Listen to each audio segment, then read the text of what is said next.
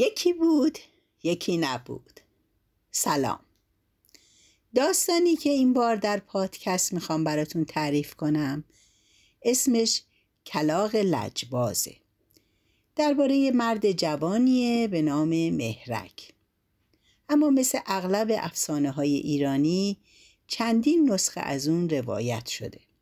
تو یکی از نسخه ها اسم جوون حسنکه.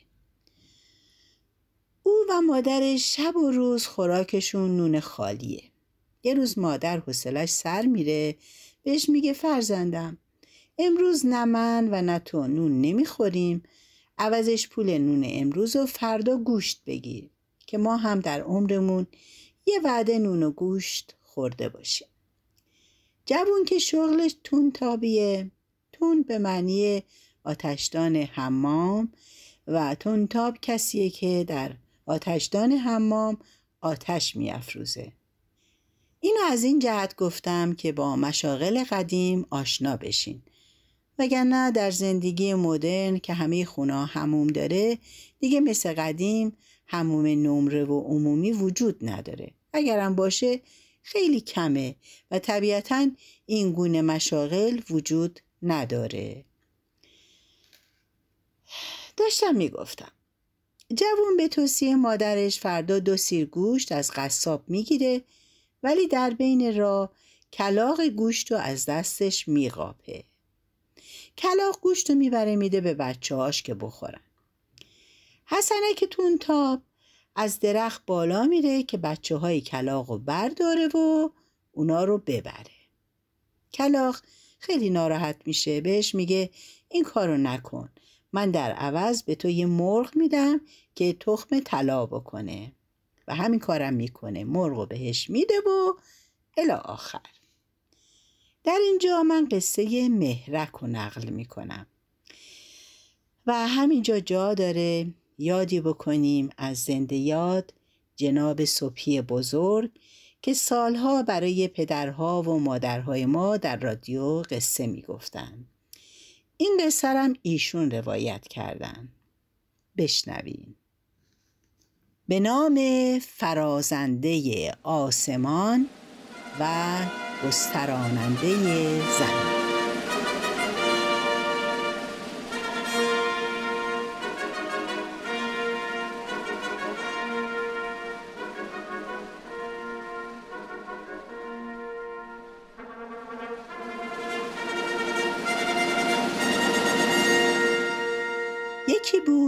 یکی نبود.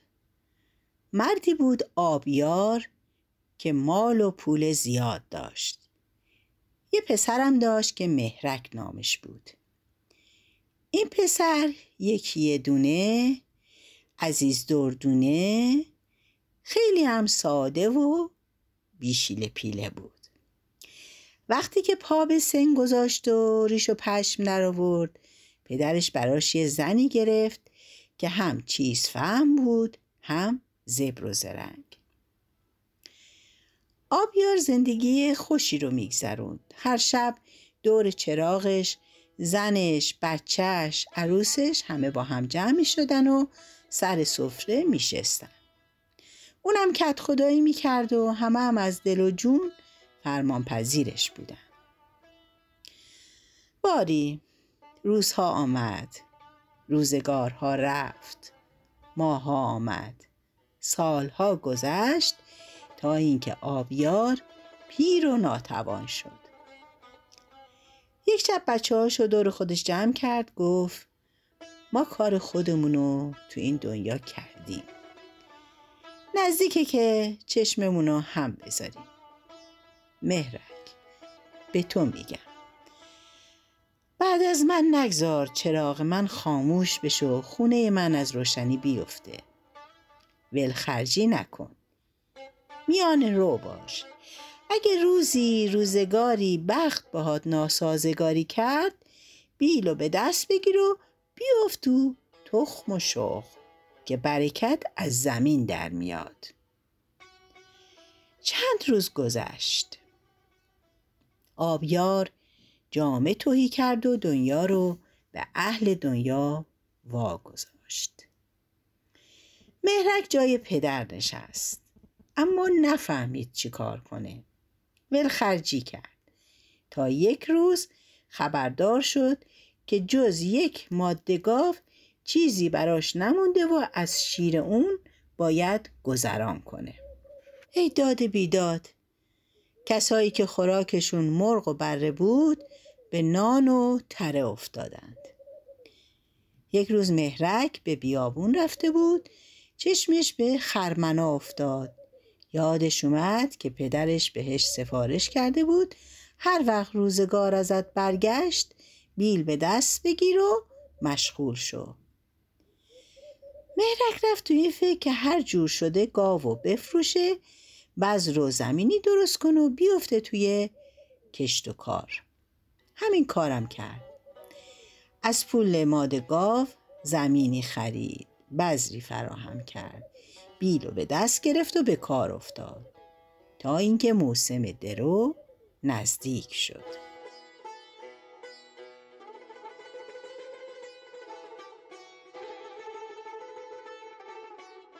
یک روز صبح مهرک دید یک کلاق سیاه اومده افتاده تو کشت و خرابکاری می‌کنه.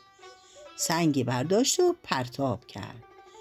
کلاق پرید رفت روی سنگ سیاهی که کنار کشسار بود نشست. تا مهرک دست به کار شد دوباره افتاد توی کشت. باز مهرک سنگی انداخت. کلاقه رفت روی سنگ سیاه دوباره نشست. باری مهرک رو به سوتو آورد تا شب همینطور باهاش لجبازی می‌کرد.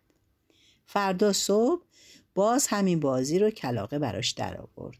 هرچی هم مهرک می‌گفت آخه کلاق چرا بی خود لجبازی می‌کنی و کشت من رو خراب می‌کنی؟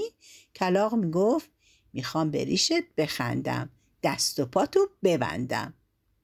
مهرک درمون شب سرگذشت روزش رو برای زنش تعریف کرد. زنک گفت فردا صبح پیش از اون که کلاق به سراغت بیاد یه خورده غیر و آب کن بریز روی سنگ سیاه. وقتی کلاق میاد روش میشینه پاش میچسبه. تو هم بگیر و کلش رو بکن. مهرک گفت آفرین به تو زن خوب چیزی یادم دادی. همین کارو می‌کنم. فرد صبح غیر آورد آب کرد و روی سنگ سیاه ریخت. هوا روشن شد و آفتاب در اومد.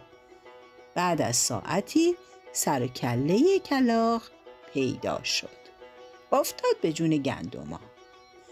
مهرکم صداش در نیومد تا خوب آفتاب غیر و داغ و آب کرد.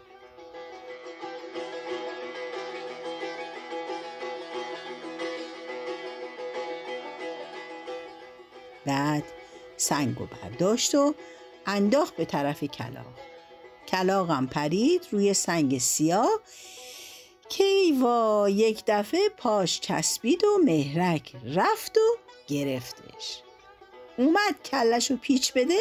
کلاقه گفت برای چه همچی می‌کنی؟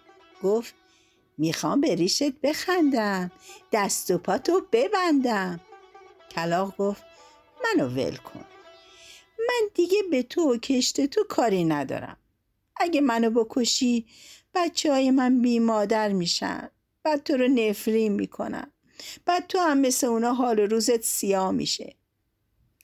مرک این سخنی که شنید کلاق و ول کرد. کلاقه اومد روی سنگ نشست و گفت ای مهرک حالا که منو نکشتی منم یه خوبی درباره تو می‌کنم. یکی از پرامو به تو میدم. اونو نگه دار. هر وقت که به یه سختی و بدبختی دچار شدی پرو به هوا ول کن. هر طرفی که رفت خودت هم دنبالش برو تا به من برسی. اون وقت منو می‌بینی و هر درد و نیازی که داشته باشی برات روبراه می‌کنم. مهرک گفت خیلی خوبه. پرو گرفت و آورد به خونه. پرو به زنش داد و گفت صندوق آهنی رو بیار و ته صندوق پنهانش کن. شاید یه روزی به دردمون بخوره. زنم پرو گرفت و گذاشت توی صندوق. یه چند سالی گذشت. بارون نیومد. زمین بار نداد. خشک سالی شد و مهرک دست‌تنگ شد. یه روز زنش گفت مهرک چطوری که پر برداری بری به سراغ کلاقه گفت بد نگفتی برو بردار بیار. پر آورد. مهرک پا از خونه بیرون گذاشت و پر به هوا داد. پر مثل اینکه باد دنبالش کرده بنا کرد رو هوا رفتن و مهرکم دنبالش. تا رسید به بالای کوهی و به یه قطعه آهنی. افتاد دید یک دیو نخراشیده نتراشیده اونجا خوابیده. دیو از بوی مهرک بیدار شد. گفت ای آدمی زاده دندون سفید چشم سیاه اینجا چه می‌کنی؟ برای چی اومدی؟ گفت دنبال پر اومدم. گفت پس برو. پر رفت توی یه قاری. مهرکم رفت. یه دفعه چشمش به کلاق خورد. کلاقه گفت ای مهرک خیر باشه یاد ما کردی. مهرک از خشکسالی و دستتنگی خودش برای کلاقه گفت. کلاقه فوری چهار پنج کیسه گندم جلوش حاضر کرد و بهش گفت این روزی شما تا وقتی که خشکسالی هست. یه مرغم بهش داد و گفت این روزی یه تخم طلا می‌کنه. هیچ وقتم از تخم نمیره. این مال تو برای اینکه بی پول نباشی. مهرک سر کیف و شنگول اومد به خونه و سرگذشت و برای زنش تعریف کرد. زنش گفت خیلی خوب شد. اما مبادا به کسی بگی که همچی مرغی داری ما. اما مهرک به خرجش نرفت. هر جا می‌رفت و به هر کس نشون می‌داد تا اینکه خبر به گوش کت خدا رسید. کت خدا فرستاد پهلوی مهرک شنیدم مرغ قشنگی داری. بده من تماشا کنم دوباره میدم به خودت. مهرک ناچار مرغ و فرستاد. اما کت خدا یه مرغ دیگه که مثل اون بود به جای مرغ تخم طلا براش فرستاد. مهرک دید. این اون مرغ نیست. رفت پهلوی کت خدا که مرغشو بگیره. کت خدا هم حسابی کتکش زد و بیرونش کرد. یه سال گذشت. باز اینا دست تنگ شدن. زنش گفت مهرک برو سراغ کلاق مهرک دوباره مثل بار اول پیش کلاق رفت و سرگذشت و براش گفت. کلاق این دفعه بهش یه دیگ و یه کفگیر داد و گفت هر وقت گرسنه شدی کفگیر رو به دیگ بزن هر خوراکی که میخوایی اسم ببر دیگ برات میده بیرون مهرک خوشحال شد دیگ آورد و هر شب و هر روز هر چی که می‌خواستن از دیگ در می آوردن. یه روز مهرک به زنش گفت کت خدا دل منو سوزون بیا ما هم دلشو بسوزونیم. مهمونش می‌کنیم صد جور خوراک پیشش می‌ذاریم تا ببینه اگه مرغا از چنگمون در آورد با سرمون به کلاهمون میارزه.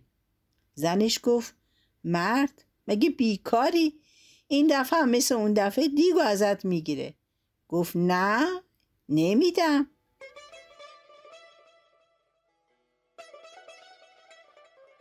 باری. رفت کت خدا رو با دار و دسته و کس و کارش وعده گرفت. وقتی که زور شد و سر نهار نشستن کت خدا دید هی پشت سر هم رنگ و وارنگ خورش و پلوهای جور و جوری که میاد تو سفره. انگوش به دهمون به نوکرش گفت سر گوش بده ببین چه حسابیه. نوکر اومد گفت یه دیگیه اون میون گذاشتن کفگیر می‌زنن بهش. هی اسم خوراک می‌برن دیگم پشت سر هم میده بیرون. کت خدا هیچی نگفت. نهارشو خورد فرداش فرستاد خونه مهرک که اون دیگتون رو دو روز به ما قرض بدین. مهرک می‌خواست نده به زور ازش گرفتن. بعد دو روزم یه دیگی مثل اون بهش دادن. وقتی مهرک دید دیگ عوضیه رفت که دیگ خودشو بگیره. باز کت خدا حسابی کتکش زد و بیرونش کرد. سال سوم شد. باز مهرک تو پیسی افتاد. پاشد پر رو به هوا داد. مثل بار اول و دوم به سراغ کلاق رفت. سرگذشت و براش گفت. کلاق دلش به حال مهرک سوخت. گفت این دفعه یه چیزی بهت میدم که مرغ و دیگم پس بگیری یه کدو بهش داد. گفت هر کسی که اذیتت می‌کنه یه دستی به کدو می‌زنی و می‌خونی. صد چماق به دست از بحر شکست. از کدو صد تا غلام سیاه که هر کدومشون با صد نفر برابرن بیرون میان. اینا دشمن رو از میدون در می‌کنن. وقتی که کارشون تموم شد باز می‌خونی چوبدارا به تو چوب توی کدو. همه میرن توی کدو. میرک اینو گرفت و به طرف خونه دیگه نیومد. یه راست رفت سراغ خونه کت خدا کت خدا گفت دیگه چه خبره؟ گفت خبری نیست. اومدم مرغ و دیگم رو بگیرم. کت خدا گفت بزنیم بیرونش کنیم. تا اینو گفت مهرک دستی به کدو زد و گفت صد چماق به دست از بحر شکست که از کدو سیاه ها ریختم بیرون. تو سر کله کت خدا و نوکراش می زدن کت خدا دید که وای الانه که میکشنش. گفت مرغ و دیگه تو میدم. گفت زود باش. بعد مهرک گفت چوب دارا به تو چوب توی کدو. همه رفتن توی کدو. مرغ و دیگشو گرفت. همونجا مردم جمع شدن و کت خداش کردن. زنش توی خونه نشسته بود که دید مهرک با مرغ و دیگ و یک کدو و عصا و کلاه کت خدایی داره میاد طرف خونه. سرگذشت و بر زنش گفت. زنک خوشحال شد و پاشد دورش گشت.